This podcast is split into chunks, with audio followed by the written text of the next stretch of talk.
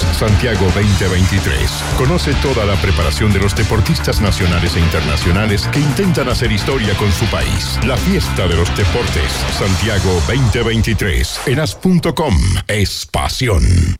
Johnny Walker, Keep Walking. Hotel Nodo, el primer hotel explorador urbano de Santiago. Presenta Un país generoso en Rock and Pop. Se abren las fronteras de un país que rara vez aparece en los mapas. Un país donde siempre brilla el sol y muchas veces la realidad supera a la ficción. La ficción. Un país con historias y una fauna local únicas. Un país abundante en bichos raros y ejemplares exóticos.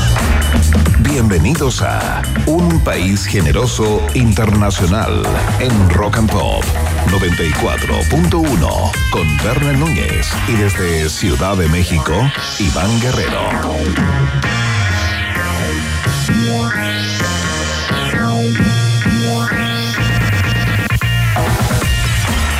Hola, hola, hola, ¿cómo están y roedores de todo Chile y el mundo? Siendo las 6 de la tarde con un minuto este martes 12 de septiembre comienza una nueva edición del Tagada Informativo de la 94.1. Un país generoso internacional ya está en el aire a través de todas las antenas, de todas las frecuencias en las capitales rock and pop. Saludamos a las capitales rock and pop. ¿Y dónde nos escuchan? En el resto del planeta, también en Talca. Bueno, a través de rock and pop .cl si comienza esta transmisión desde una fresca eh, ciudad de Santiago, ¿no? 12 grados Celsius eh, acá marca el Principado de Providencia a puertas del segundo partido de la selección eh, chilena, esta vez frente a Colombia acá en el Estadio Monumental, un maltratado estadio monumental, muy parchado, se quejó la selección colombiana, pero básicamente vengo a decirte lo que tú ya sientes ahí en la calle, en tu trabajo, en la universidad, en el colegio donde sea que estés. No, no hay ambiente, ¿ah? La verdad es que no hay ambiente de eliminatoria si eres ochentero, clasificatoria si eres un eh, centennial optimista, no hay ambiente de clasificatorias, no hay ambiente mundialista, no hay ambiente de partido de la roja, tal vez.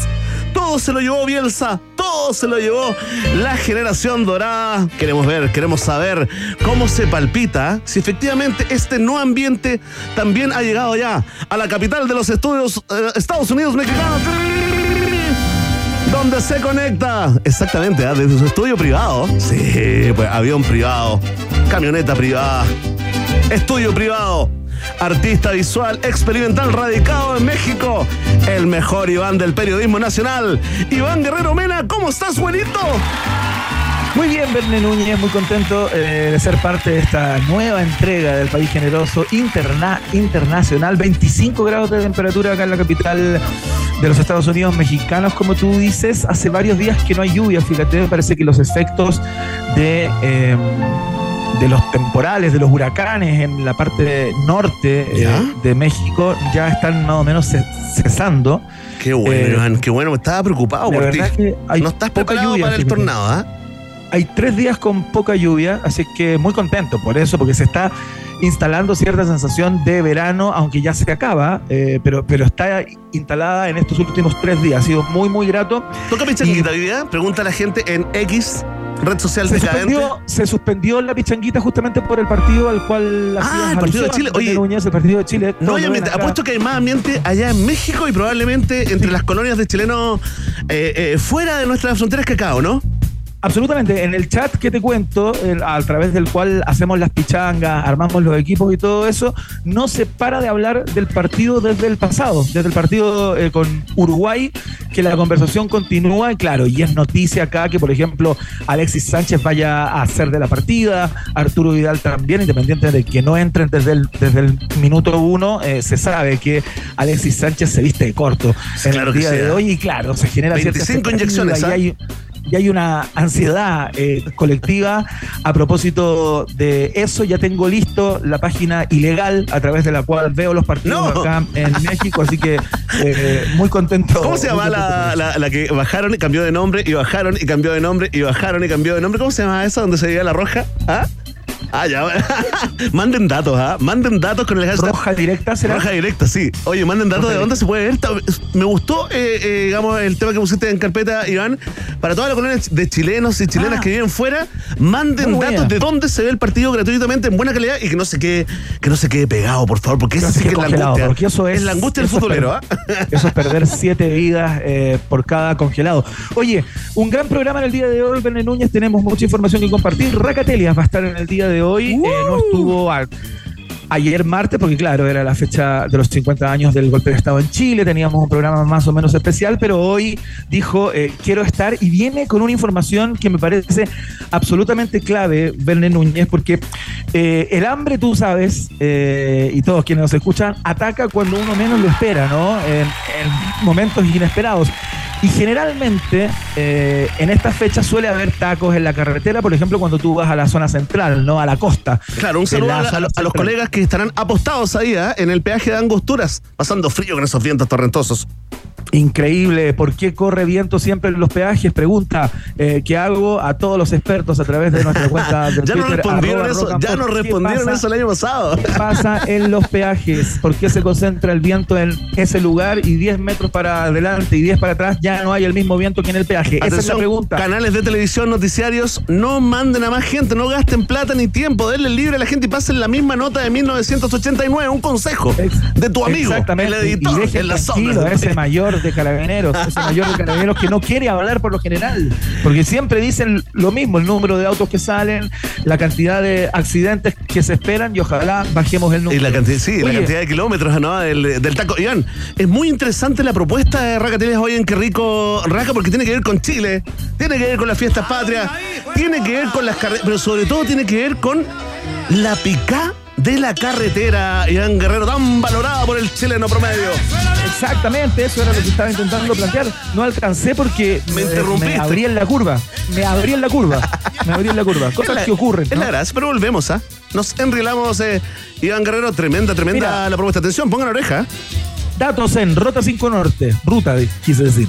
Ruta 5 Sur, Ruta 68 y Paso a los Libertadores también en esas cuatro rutas. ¿Qué tal? ¿Qué se puede encontrar para comer cuando el hambre ataca y el pterodáctilo en tu estómago no te deja tranquilo? Racatelias. Lo cuenta todo en el día de hoy, pero no es lo único, Verne. en qué rico raca, no, tenemos nuestra dosis de catástrofe natural, pero fuera de Chile, esta vez no, porque eh, tendremos un contacto en vivo y en directo desde el lugar de los hechos, ¿no? Eh, fíjate que esto puede ser, digamos, una experiencia importante para nuestro invitado de hoy, eh, que estuvo ahí cuando ocurrió este terremoto de magnitud 6.8 que sacudió a eh, la capital de Marruecos, ¿ah? a Marrakech, allá en el norte mm, de, África, país mediterráneo, enfrentando, digamos, ahí a, España. Cristian Farías, el geofísico, Cristian Farías, youtuber destacado, también doctor en geofísica de la Universidad de Bonn, académico de, mm, la Universidad de la Frontera de Temuco, eh, estuvo allá Iván Guerrero, ¿ah? lo pilló el terremoto, ha hecho reportes continuamente a través de sus redes sociales y hoy nos responde el teléfono para contarnos qué pasó. Fíjate que actualicé la información, eh, Iván, y ¿Ya? se da cuenta de más de 3.000 muertos, Iván Guerrero, con algo que acá en uh. Chile consideramos un temblor fuerte, pero un temblor, un 6.8 que no te da, digamos, para el chileno o la chilena acostumbrado a esto, ni para bajarse de la cama, ni para salir de la casa al patio. Ha dejado, digamos, eh, una devastación eh, importante, digamos, están todos los medios concentrados centrados en esta tragedia de vida en Marruecos y tenemos el reporte ¿ah? desde el lugar de los hechos con Cristian Farías, geofísico favorito de un país generoso. Qué tremendo, muy bien. Tenemos viaje en el tiempo también, por supuesto, eh, preparado concienzudamente por quien habla. Esperamos que les guste. Tiene estaciones señeras en el día de hoy, emotivas también, por cierto. Tenemos, eh, tenemos test de actualidad, entiendo también, Vende Núñez, de eso. por supuesto, por supuesto. Está enterado. mira, sangre te digo los frentes noticiosos. Tiene que ver con eh, aeropuertos, tiene que ver con Leo Messi y también tiene que ver con las parrillas, el nivel, el nivel de aseo de las parrillas chilenas, ¿ah? Así que ahí te dejo pensando, ¿ah? ahí te dejo pensando. Qué bonita pregunta. Tengo una acá que ya está cada vez más cerca del Valle de Transpotting. ¿ah? Eh, no la he limpiado eh, y le hemos dado duro acá con la, con la colonia residente. Ya. Vamos de inmediato a la música. No perdamos más tiempo. Escuchemos buena música. Partimos con los norteamericanos de R.E.M. Esto se llama Orange Crush. Sí, como la bebida. Igualito. Estás en la 94.1 www.rockandpopcl.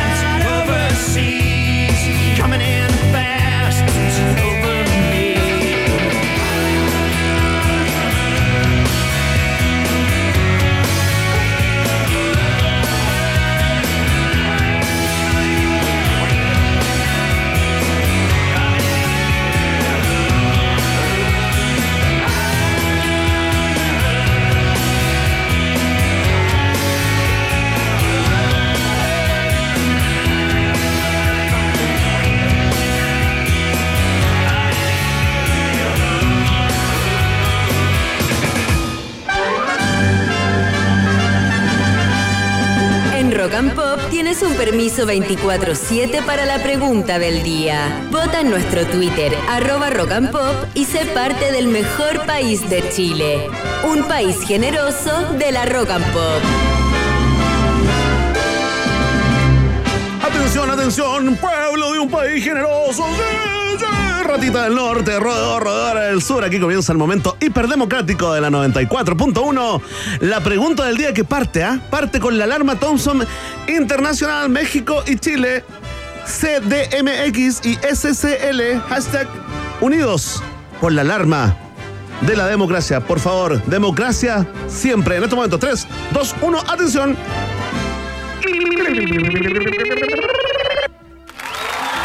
Increíble, ¿ah? ¿Viste cómo cerramos al mismo y tiempo? Sin ensayo previo, ¿ah? Sin ensayo previo. Hazte esa. Hazte esa, Matamala. Hazte esa, Mon Laferte. Hazte esa, Astorga. Hazte esa, Iván Núñez. Oye, eh, Iván, hoy eh, ocurrió algo, digamos, como impensado en el marco de. Oye, yo odio mucho a la gente que dice en el marco de. ¿ah?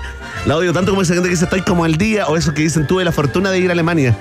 Toda esa gente la odio, pero bueno, como el odio no es lo contrario del amor, te Cámbialo que- eh, en el contexto de. Muy bien, Iván, muchas gracias. ¿ah? ¿Cómo manejas sinónimos? Más que Piñera. ¿Manejáis más sinónimos que Piñera? Sí, po. Tres adjetivos por sustantivo, el exmandatario, mínimo. Mínimo, mínimo. Oye, en el marco de esto, bueno, en el contexto de los 50 años de- del golpe, hoy el diputado eh, ex republicano, actual independiente, eh, Gonzalo de la Carrera, leyó eh, una carta firmada por 27 reos de Punta Peuco, Iván, eh, en la que reconocen eh, violaciones a los derechos humanos, pero, pero enfatizan en que eh, en la edad que tenían, eh, la mentalidad que se le había inculcado en el ejército eh, de obediencia total a, a sus superiores, lo hicieron por eso, ¿no? Lo hicieron obedeciendo órdenes de sus superiores a quienes acusan de no asumir la responsabilidad justamente de darles las órdenes de, digamos, matar, torturar a, a distintas personas que eran contrarias, digamos, al pensamiento de, de la dictadura, ¿no? Piden conmiseración, Iván Guerrero. ¿Tú sabes lo que significa conmiseración? Por favor, música, Emi, porque voy a entregar el concepto que parece ser más que misericordia, ¿no? A propósito del, eh, del nombre. Gracias Atención, por la colegios. música que le da contexto o marco a esta definición. ¿La dices tú o la digo yo? Conmiseración. Ah, muy bien. Sentimiento de pena y dolor por la desgracia o sufrimiento de alguien. Para que se entienda, voy a entregar el ejemplo que justamente eh, da eh, Por el favor, diccionario profesor, que por tengo acá. favor. Los ricos, a quienes antes se miraba con cierta conmiseración, pues aunque tenían dinero, no leían ni entendían la poesía, se convirtieron en héroes y mecenas. Ahí está. Fuerte el aplauso ah, para esa cita oligárquica, aristocrática del profesor eh, Guerrero. ¿Te quedó claro entonces lo que era conmiseración? No se olvida nunca más después de este momento. Oye, quiero leerte algunas partes de la carta. Oye, pero lo que es importante, la conmiseración la están pidiendo para cumplir eh, sus condenas en casa, ¿no? Por supuesto, para- para acceder- de Punta Peuca y que le entreguen un arresto domiciliario. Un beneficio, un beneficio carcelario. eh, firman 27, pero están hablando eh, por 58 suboficiales, Iván, que tenían entre 18 y 25 años cuando ocurrió el golpe y cuando ocurrieron, digamos, los, los delitos por los cuales están eh, condenados, ¿no? Ellos dicen, obedecimos eh, órdenes eh, y la verdad, nuestros superiores nos dejaron absolutamente abandonados, ¿no? Acusan un pávido silencio.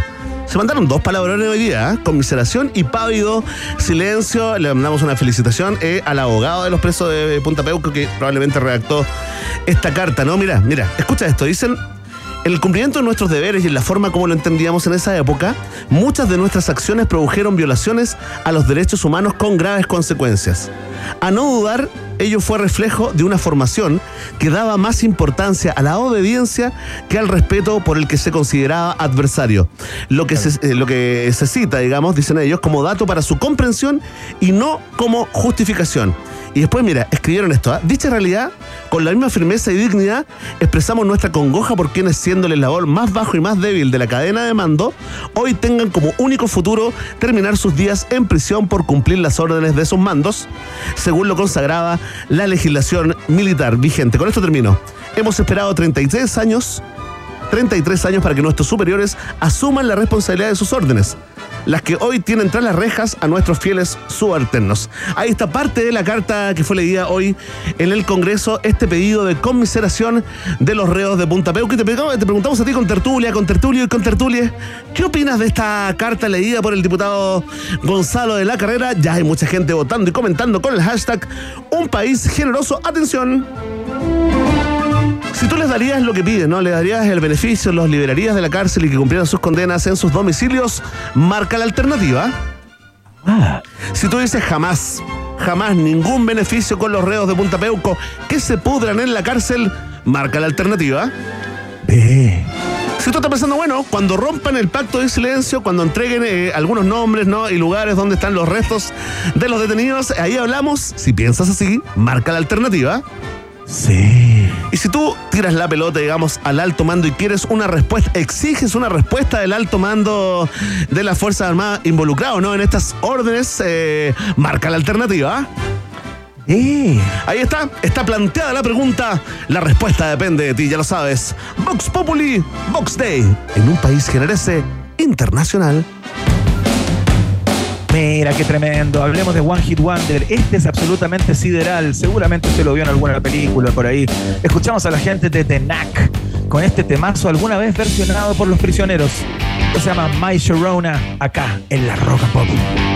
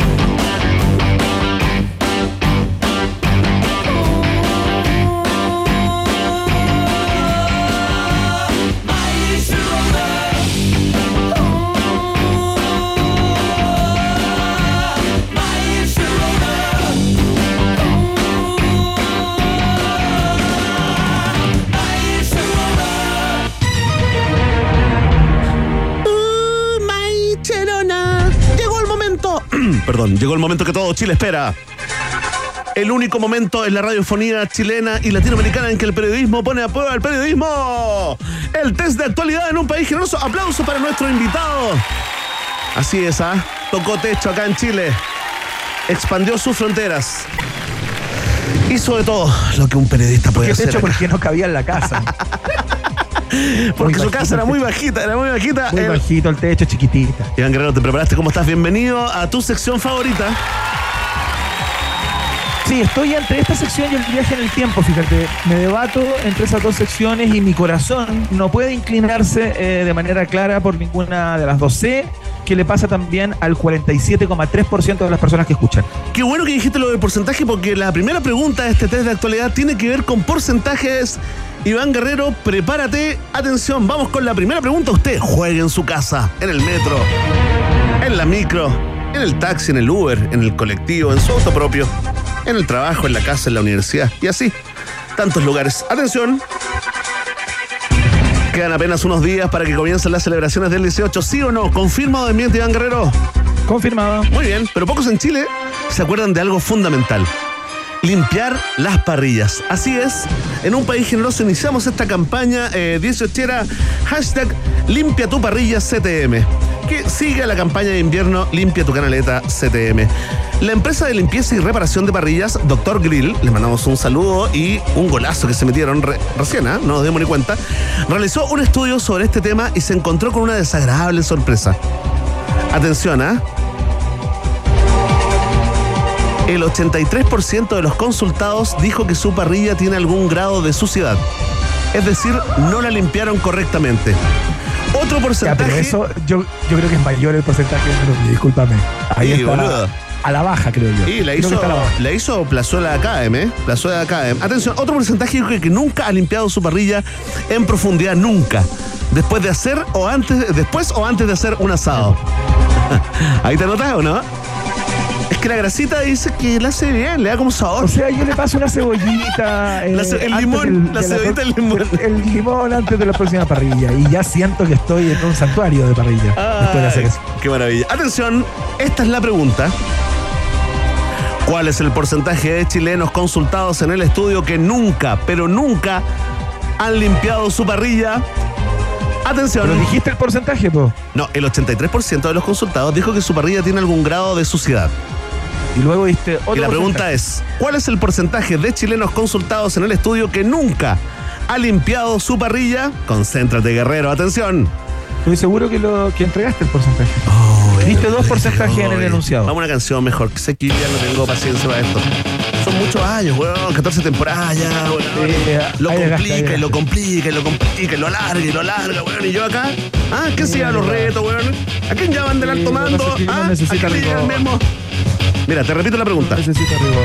No, no, no, no, no, no. No, No, pero es es que- necesario. es que, no yo, es necesario. es que es colegio particular. pues, Si aquí la No, devoción no, de a Vamos todo con los nivel. porcentajes. A todo nivel. Mira, el 83% Vamos con los porcentajes. dijo que su parrilla tiene algún grado de suciedad, pero otro porcentaje dijo que nunca ha Ya. limpiado su parrilla. ¿Cuál es Ok. el porcentaje de chilenos consultados que nunca ha limpiado su parrilla? Atención. Ahí sí. Hasta el me entendió, pues, weón. Imagínate, cáchate el parámetro. Imagínate. Yo, yo Yo estaba acá tranquilo. Oye, atención. Alternativa A. Un 78.68% no ha limpiado nunca su parrilla. Alternativa B. Un 53,68% no ha limpiado nunca su parrilla. O alternativa C. Un 23,68% de los consultados nunca ha limpiado su parrilla. Responde Iván Guerrero, ex Comunistas. Aunque creo que en general en este tipo de encuestas que denotan malos hábitos, eh, suelen, eh, en términos de respuestas, contestarse a la baja. Estoy seguro que el porcentaje es mucho más alto, pero creo intuir que eh, es la alternativa B, un 50 y tanto, coma no sé cuánto. 53,68%. Claro, pero yo creo que es más. Pero el estudio probablemente arroje esa alternativa. Ya, pero ¿cuál es tu respuesta? Que me confundes. No, pues está súper claro. La B. Está súper claro. No enredís las cosas. La B. Y lamentablemente la respuesta es correcta. Ahí está. Le apuntó usando toda su intuición. Oye, igual es heavy que más de la mitad de los encuestados declaren que no han limpiado nunca, pero nunca su parrilla. Yo no entro, yo no soy así como el limpiador de parrillas, pero no entro en ese porcentaje. Te limpio la parrilla, pues le paso ahí la cosita. ¿Pero la ¿cachai? limpiáis y la dejáis nueva? O sea, ¿alguna veces, vez la limpiáis veces, y la por dejáis eso. en cero? A veces, por ejemplo, No. cuando quiero alargar algo para que no me manden a otras cosas en la casa, la limpio, limpio, limpio, limpio, así como, oye, oye, ¿puedo ir a buscar? Es que estoy limpiando la parrilla. Es que estoy limpiando la parrilla. Oye, Pero llevas tres horas, ¿sí? Lo que pasa es que la grasa acumulada Sí, cuatro sí, meses. Y hace muchos años la guatita. Entonces, es una técnica, digamos, que es para mantenerse lejos eh, ahí del mangoneo institucional. Atención, Iván Guerrero, 1 a 0. ¿ah? Vamos con la siguiente pregunta. Juegue usted en su casa. Un llamativo hallazgo ocurrió en el aeropuerto de Santiago ¿ah? por parte de fiscalizadores de la aduana, con una encomienda que provenía de Estados Unidos que contenía seres vivos. Sí, sintientes. Se encontró en su interior tres envases plásticos pequeños con unos orificios hechos en los recipientes para que pudieran respirar. Se realizaron las denuncias correspondientes ante la fiscalía local y en paralelo los animalitos irán al Winso para asegurar su conservación, exponerlos y cobrar dinero por eso. ¿De Les salvamos la vida, pero los metemos a la cárcel. Oye, no, déjenlos libres por ahí, sin importa que después sean plagas. Atención, no importa que se transforme en el sapo africano gigante. Esta es la pregunta de Iván Guerrero. ¿Qué animales y cuántos habían en las cajitas de plástico encontradas en el aeropuerto SCL? Atención. Alternativa A, encontraron a dos boas y una tortuga de tierra. Ya. Oye, Iván, ¿tú sabes cómo suena el orgasmo de una tortuga de tierra? No te puedo creer que va a reproducir eso. Me tiro para abajo, ¿ah? Me tiro para abajo. Acá estoy en un segundo piso. Bueno, es que es hermoso. De verdad quiero compartirlo ¿En con la audiencia de un país generoso porque es El hermoso. orgasmo de una tortuga de tierra. Nunca ¿El lo imaginaste, nunca lo pensaste. ¿El macho o la hembra? ¿Qué vamos a escuchar? La hembra. Ah, no, el macho, me corrigen. Oye, ¿cómo se sabe eso? ¿Cómo se, ¿Cuál es la cola? ¿Cuál es la.? Ah, el que está arriba, ya. Perfecto. ¿Se ponen arriba? Ah, ya. No, hacen así como guatita con ¿Cómo? Pero está la caparazón ahí, Oye, que ¿cómo sí, lo ¿cómo lo hacen? con la caparazón? Hay un hoyito, se abre la caparazón. Ah, ¿Es se la abren dos. caparazón o el caparazón? Ah, la caparazón, eh, ahí está el hoyito. No, no hay ¿Es hoyito. masculino ¿Cómo o lo hacen, femenino? weón? La caparazón. Tantas dudas, pero mira, atención, ¿querés escuchar el orgasmo de una tortuga de tierra? Mira, escucha esto. Me voy a emocionar.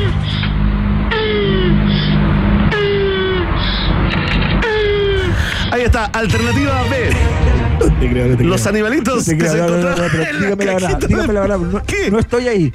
¿Es el orgasmo de una, de una tortuga? Confirma, mira, te voy a traer a alguien que sí tiene credibilidad en este programa. Yo, diría que es la Sí, única persona gracias. con credibilidad.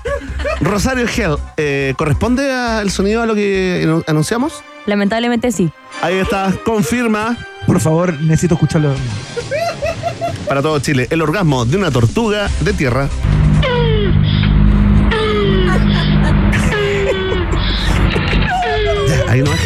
Igual, me pasan cosas. Atención, Oye, sí, Alter- la, la verdad que sí, ¿ah? si a ti también te pasan cosas, escríbenos con el hashtag Un País Generoso. Tenemos hashtag, una- Hashtag me pasan cosas. Me pasan cosas y tenemos para ti hashtag una entrada para algo, hashtag en algún momento. Atención, alternativa B, lo que venían en las cajitas de plástico eran una lagartija y dos ranitas de Darwin. Tenemos el orgasmo de las ranitas de Darwin. No, no lo vamos a. Atención, alternativa C. Lo que venía en las cajitas son dos camaleones y un gecko turnio. Responde Iván Guerrero, ex sin filtros, etapa progre.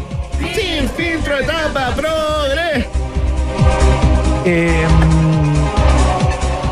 considerando que esto tiene que ser una noticia eh, y tiene que sorprender de alguna manera a las audiencias y ojalá estimular el clickbait, eh, me la voy a jugar por la alternativa C, fíjate. Dos camaleones y un gecko turnio. Claro, porque me parecen animales más prohibidos, que requieren mucha más, eh, como más permisos para poder ingresar y no sé, tengo una tincada. Lo del gecko turno me genera dudas, pero bueno. Voy a ir por ahí igual, Bien, quiero con, que, con- con convicción. quiero que ocurra. Con O sea, quiero que esa sea la noticia. Quiero que esa sea. Hay un deseo, un wishful thinking. Oye, el gecko turnio, bueno, ¿ah? bueno, mira, la respuesta no te la, no te la voy a dar yo, te la va a dar directamente uno de los animalitos involucrados. Ahí está, la respuesta correcta eran dos boas y una tortuga de tierra. Mira, aquí nos escribe el Erwin, el viejo mañoso dice, hashtag me pasan cositas también, ¿ah? Hemos descubierto gente perversa. De brava, ahí vamos, uno a uno. Esta pregunta decide todo Iván Guerrero. Vamos. Esta te. En estos momentos se está jugando la segunda fecha de las clasificatorias sudamericanas al Mundial de Norteamérica 2026. Argentina y Bolivia están jugando ahí en el estadio Hernando Siles de La Paz. Lionel Messi, te quiero contar que ya era el jugador que más veces ha vestido la camiseta de la selección argentina con 176 partidos oficiales, ¿no? Y todavía está en activo. Según las apuestas, eh, las cuotas del duelo están inclinadas hacia Argentina, por lo que de ganar la recompensa no sería tan alta, a diferencia de que si el triunfo se lo lleva a Bolivia. Esta información es para embolinarte la perdiz, porque la pregunta es la siguiente. ¿Cuántos goles ha marcado Messi a lo largo de su carrera con la selección argentina? Atención, alternativa A, 115 goles. Alternativa B, 107 goles. O alternativa C, 104 goles en 176 partidos. Responde. A ver, perdón, ¿me puedes repetir la alternativa? 115, Disculpa. ¿Ya? 107 o 104 goles en 176 partidos con la albiceleste. Responde Iván Guerrero, defensa central de la selección de embajadores culturales de Chile en México. Está pensando, está vuelto loco. 115, 107 o 104. Goles de Messi. 104. 104 me lo van a jugar, pero lo cuento un número raro, extraño, como para poner como alternativa cuando no es eh, real. Respuesta, respuesta definitiva. Sí, me la, me la voy a jugar por la C, fíjate. Atención, ¿ah? mucha gente, muy triste, porque la respuesta es correcta. Ahí está, 104 goles en 176 partidos. Ha marcado el mejor jugador del mundo, por supuesto, Leo Messi. Con la Alvis ahí está, está celebrando, lo vemos como el gran hermano, mueve la cabeza, como cuando metaleaba hacia Headbander. Oye, Iván Guerrero 2, un país generoso 1 en el test de actualidad de este martes 12 de septiembre. Atención, atención, que en este 18 hay muchos tipos de amigos y todos tienen una responsabilidad.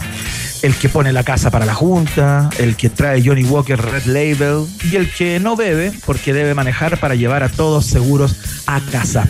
Este 18 celebremos responsablemente. Johnny Walker, keep walking, bebe responsablemente. Johnny Walker es un pro- producto para mayores de edad, así que consúmelo con moderación. Eh, ese es el consejo ¿ah? de Johnny Walker a portas de la fiesta patria. Oye, Vamos a la pausa, sí, Núñez. Vamos a la pausa. Eh, me cuentan de que llegó en las últimas horas eh, acá a Chile, a territorio nacional. Ya está de vuelta el geofísico Cristian Farías que estuvo ahí.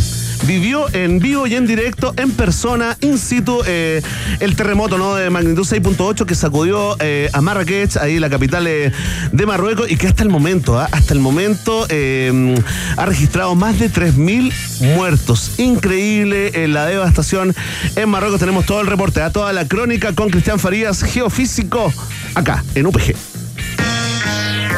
No te separes de la 94.1. Después del corte, Iván Cantinflas Guerrero y Verne Meruane Núñez vuelven con un país generoso internacional en Rock and Pop. Temperatura rock. Temperatura pop. Temperatura rock and pop. En Santiago. 14 grados. Maneja tranquilo con Seguros Falabella. Contrata tu seguro de auto full cobertura con hasta 30% de descuento y aprovecha los beneficios que tenemos para ti. Grúa 24-7, conductor de reemplazo, reparación de emergencia, revisión técnica a domicilio y muchos más. Más información en segurosfalabella.com. En Seguros Falabella estamos contigo. Date una pausa, basta de trabajar y entrégate a la calma y relajo del maravilloso lago Ranco. Visita Boca Lago Lodge Restaurant, lo más lindo del Ranco. Solo por este mes disfruta esta increíble promoción. 2x1 y 3x2 de lunes a domingo el alojamiento en nuestras habitaciones con desayuno incluido. Reserva ahora en bocalago.cl. Tus vacaciones están a la vuelta de la esquina o a la vuelta del lago con Boca Lago Lodge Restaurant. Boca Lago Lodge Restaurant, lo más lindo del ranco. ¿Sabías que la auténtica cama europea es Flex? Ahora, además de entregarte el mejor descanso, te queremos premiar con un viaje a Europa. Todas las compras sobre 199.990 pesos en nuestras tiendas Flex participan por un viaje a España. Aprovecha esta oportunidad y juégatela por el viaje soñado. Usa el código EuropaFlex y obtendrás además despacho gratis en cualquiera de nuestras tiendas. Recuerda, Flex te lleva a Europa. Infórmate de las condiciones de la promoción en www.tienda.flex.cl. Ya es oficial. En Rock and Pop nos unimos a los Pet Head del mundo. Pet Shop Boys.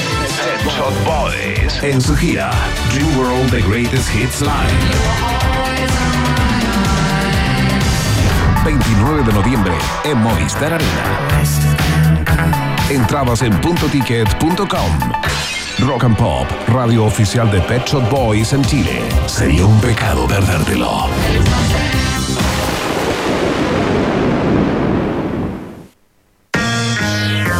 Iván El Chavo Guerrero y Berna y Condorito Núñez continúan agregándole una generosa porción de Chile a un país generoso internacional en Rock and Pop.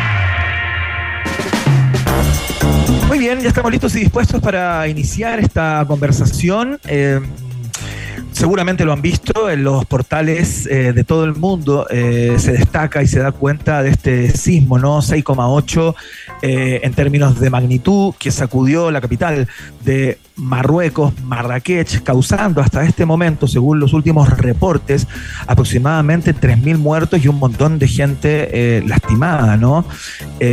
Queremos conversar con eh, un chileno que curiosamente se dedica también a interpretar y a estudiar este tipo de fenómenos, eh, que estaba justamente en el lugar, ya está en Chile, afortunadamente sin ningún tipo de inconveniente, y nos puede hacer la crónica de lo que fue ese momento y cómo se reaccionó, ¿no? En un lugar que tengo la impresión no están muy acostumbrados a este tipo de fenómenos, o tal vez sí. Verne Núñez, ¿con quién estamos en el aire?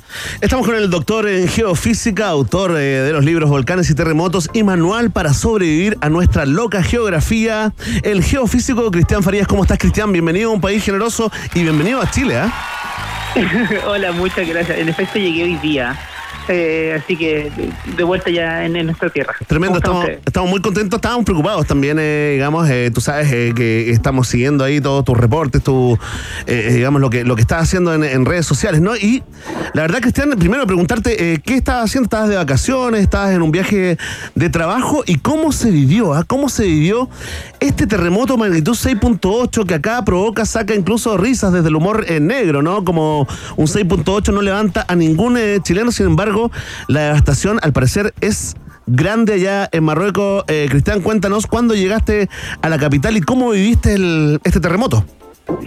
Ya, a ver, estábamos en Marrakech porque em, hay, una, hay una conferencia internacional de la UNESCO, una conferencia de algo que se llama Geoparques. En Chile hay uno de ellos y esta conferencia internacional es como el la palusa de los geoparques y yo trabajo con uno de ellos acá en, la Araucanía, que es el único que tenemos en Chile. Perfecto. Fuimos, fuimos a esta porque eh, se hace cada dos años la, conferencia y nosotros íbamos a presentar la candidatura para traerla a Chile en dos años más. Competíamos contra Brasil sobre todo y le ganamos a Brasil. Muy bien. Qué bueno. sí, si no le ganamos nunca nada, le ganamos nosotros. Entonces, como lo físico, sí, dediquémonos a eso mejor. Alguna vez que le ganemos a Brasil, digamos. bueno, la, cosa es que eh, estuvimos entonces, en, estábamos en eso preparando cosas que teníamos que presentar y todo cuando con el equipo chileno estábamos en un departamento trabajando y nos eh, y nos eh, tembló. Y primero la incredulidad de oye estoy en Marruecos porque está temblando eh, claro, no, suele ocurrir, no ocurre mucho en Marruecos, no tiene una historia no en Marruecos tiembla, pero nunca, pero pero no muy seguido pero de todas maneras sí eh, tiene sus sismos más o menos grandes de magnitud 6 y algo cada cierto tiempo, pero el tema es que este era el más grande de todos los que habían tenido en su historia. y, claro, nosotros estando a 70 kilómetros de donde se generó, lo sentimos muy fuerte, tremendamente fuerte. Tanto sí que lo que más me dio miedo a mí era que después de que ya claramente pasaba hablando de sismo, el edificio quedó vibrando. Y quedó vibrando un buen rato. Entonces, ¿Era moderno tu, edificio donde estabas tú?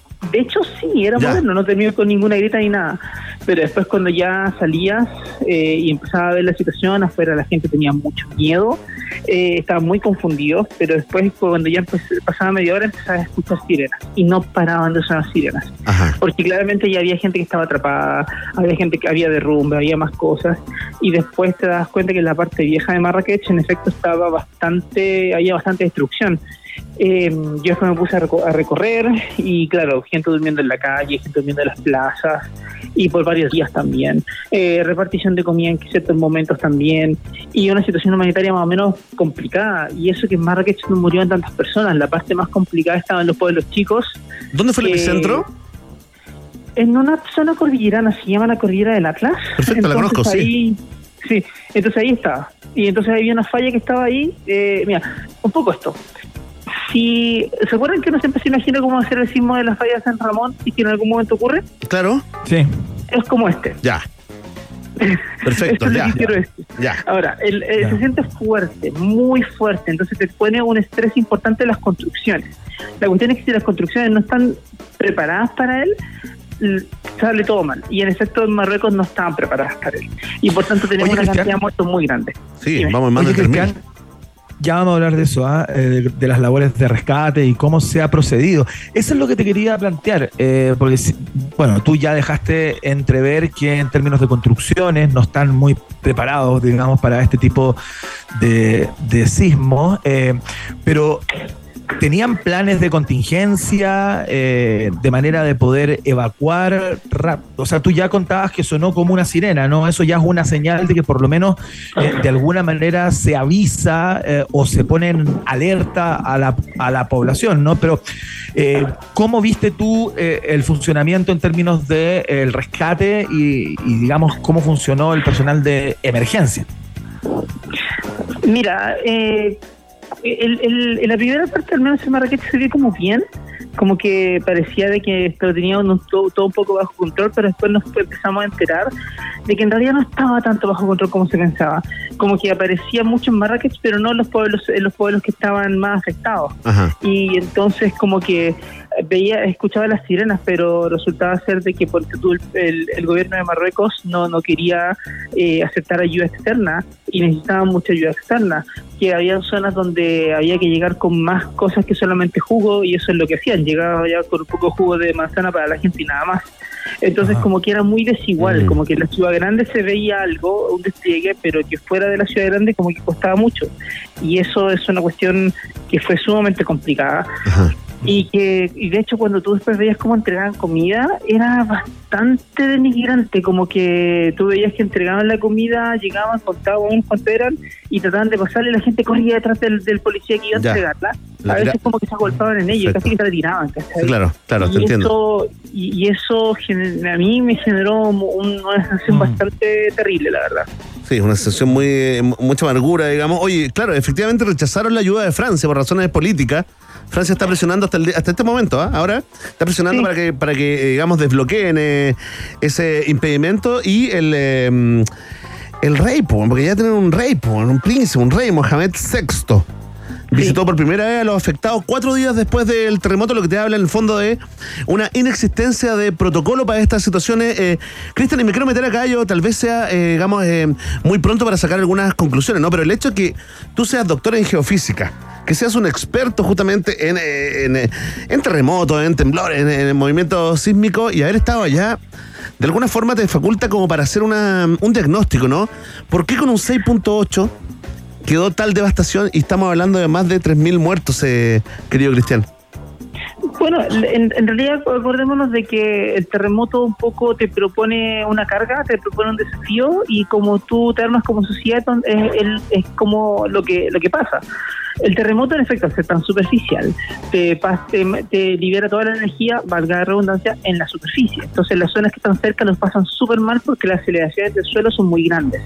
Y también en Marrakech, que aunque estuviéramos a 70 kilómetros, se sintió muy fuerte y hubo, hubo harta destrucción. Pero obviamente lo que cae es lo que no está listo. De hecho, en Marrakech me tocaba ver eh, al lado un edificio que se cayó entero y otro que estaba parado porque el parado el que estaba parado en un edificio que había sido renovado hacía no mucho tiempo y el otro era muy antiguo. Entonces, y estaban, te digo, cinco metros, separados cinco metros. Entonces lo que te, lo que te das cuenta es que es la forma de construir, es la normativa de construcción, es la inexistencia de esa normativa lo que termina haciendo esto. Eh, entonces es, es, muy complicado y claro, el no querer recibir ayuda humanitaria cuando ya tienes todo lo que está pasando ahora es más complicado todavía. ¿Te tocó ver, te eh, tocó ver, ver, muchas cosas, eh, Cristian? ¿Te tocó ver, eh, no sé, muertos? Eh, tuviste suerte igual, si me dice que se cayó el edificio del lado. Cristian. Sí, pero no, no, no, no el mío. O sea, yo, eso fue lo que yo, yo recorrí después. Yo estaba justo en la parte más moderna, entonces no me tocó ver nada de eso. Ya, me tocó ver el pánico. Perfecto. Me ver el pánico y listo. Pero fue, pero después cuando me puse a recorrer se encontraba justamente que había edificios que se habían, había casas que se habían caído completas y el al lado no estaba en pie. Y eso es lo que te llamaba mucho la atención. Y de ahí te mostraban fotos y te mostraban videos de cómo la gente arrancaba y era sumamente terrible. Y escuchaba los relatos de la gente y, y te lava la sangre también. Oye, Cristian, ¿qué es lo que ocurrió en términos de, conectividad? Eh, yo supongo que hubo una tragedia de estas características, digamos, y a propósito de la devastación que, describe, eh, no sé, estoy pensando en las carreteras, aeropuertos, eh, entrar y salir de Marrakech, se complicó de manera importante. ¿Qué es lo que hiciste tú luego de, de esto? ¿no? Tú estabas a punto de seguramente iniciar alguna actividad o iba a participar de alguna conferencia, todo lo que iba a hacer fue suspendido. ¿Cómo fue el después, no? El después fue súper confuso. Em, a ver, afortunadamente Internet, agua y electricidad en Marrakech siguieron funcionando. No así en los pueblos chicos. Los pueblos chicos la pasaron pésimo. Eh, pero nosotros, cuando tú teníamos que estar en el último día de la conferencia y la conferencia definió hacerlo igual, hacer igual la, última parte de la conferencia es como reducido ah, el todo, pero hacerlo igual, porque tenían mil personas de otros países dando vueltas y la idea era como juntarlo a todos para que no les pasara nada. Entonces, Qué loco eso igual, ¿ah? Comida y todo. No, sí, fue muy raro. Muchos pues. de nosotros nos cuestionábamos seriamente por qué estábamos ahí. Y tuvimos que discusiones para arriba, discusiones para abajo. Entonces mm. fue fue un tema muy, muy, complejo que nos llevó a tener a, incluso algunas peleas entre medio, fue, un tema. Y, y después el aeropuerto, entiendo que el primer día fue caótico, pero fue caótico por culpa de los turistas, porque se querían ir a toda costa. Claro. Entonces, como se querían ir a toda costa, hicieron colapsar el aeropuerto. Después ya se tranquilizó y yo simplemente me fui el día que me tenía que ir, que era, que era ayer, día lunes, porque ahí estaba mi vuelo y yo sabía que mi rol era no meterle más caos a una situación ya caótica. Claro que sí, estamos conversando con el eh, doctor en geofísica, Cristian eh, Farías, ¿no? Quien vivió ahí en situ el terremoto de Marrakech. Eh, querido Cristian, es imposible no caer en las comparaciones, ¿no? Y te quiero preguntar, ¿qué hemos hecho bien acá en Chile que un 6.8 no nos saca ni de la cama? Bueno, primero, yo creo que un 6.8 como el que pasó en Marrakech sí no habría sacado de la cama. Ya. Porque, porque fue muy superficial, entonces no estamos acostumbrados a ese tipo de sismos. Sin embargo, en Chile sigue, sigue siendo maravillosa nuestra normativa de construcción sismo resistente, que la hemos levantado a través de muchos terremotos que han pasado y que nos han hecho mucho daño. Entonces, después de eso ya hemos aprendido cómo construir. Y, y, y, ha sido a través de eso que hemos ganado toda esta experiencia y por eso no se nos caen los edificios, no se nos caen las casas. Esa cuestión estando fuera y sintiendo un terremoto de verdad que le agradece mucho por la vida, porque no, no, no tienen la no tienen la confianza, o sea, afuera no tienen la confianza de que donde estás parado realmente va, va a aguantar o no. y eso es una cuestión muy importante. Oye, tremendo, ¿será un producto, perdona Iván, ¿será un producto de exportación? Eh, Cristian, tú sabes, ¿no? Si esta forma antisísmica de construir en Chile, tan exitosa y tan comentada en el planeta, ¿Se está exportando, digamos? ¿No contratan a nuestros profesionales para, para eso en otras partes del mundo? No lo sé, no lo sé, pero sí sé que, que Japón, Chile están en la avanzada. El tema es que muchos otros países, el problema es que hacerlo es caro, entonces no necesariamente todos los países van a querer gastar la plata para poder hacerlo. Y ese es un tema. Cristian Farías, señoras y señores, geofísico, licenciado en Ciencias, mención física en la Universidad de Chile, doctor en geofísica en la Universidad de Bonn, Alemania, quien vivió in situ, digamos, el sismo terremoto, se podría decir, 6.8 que sacudió a eh, la ciudad de Marrakech en Marruecos y que lamentablemente le ha causado la muerte a eh, más de 3.000 personas hasta este minuto, ¿no? Eh, muchas gracias, Cristian, por el reporte y bueno, estamos en contacto en cualquier otro instante. Muchas gracias. Un abrazo, que estén muy bien por allá. Hablamos después. Chao, chao. Gracias, Cristian. Chao. Tremendo, ¿ah? se salvó, ¿ah? se salvó Cristian.